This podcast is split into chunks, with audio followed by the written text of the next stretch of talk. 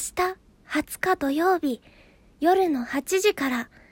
20時から山田ライブをしますうわー山田が復活しますようやくお前どこ行っててんっていう感じですけど、復活します。あ、誰も待ってないとかね。もう、だ、だ、だ、だ、誰ですかっていうのは聞きません。知りません。うえ本当はなんか、うわーんってなってるんですけど、えっ、と、しますしますえっ、と、そして、明日からの20日から26日から、明日から始まるツイチャレっていうものに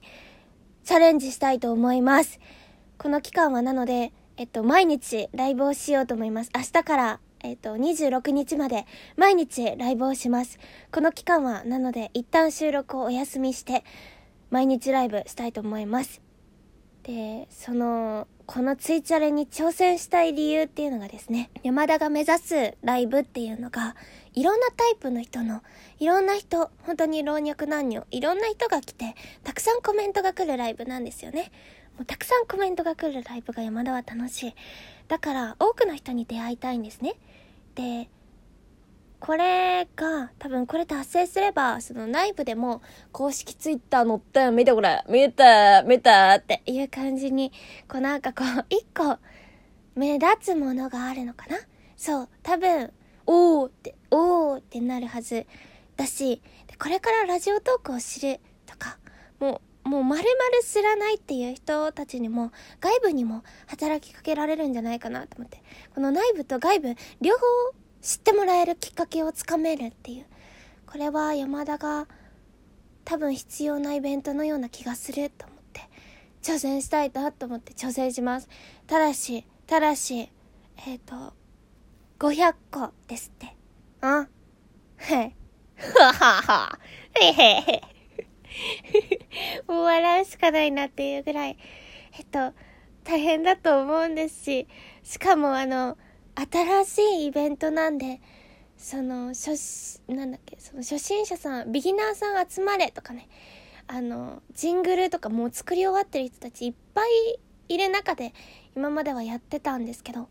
今回は、その、公式さんやら、有名さんやら、いろんな人が多分、同時に始めて、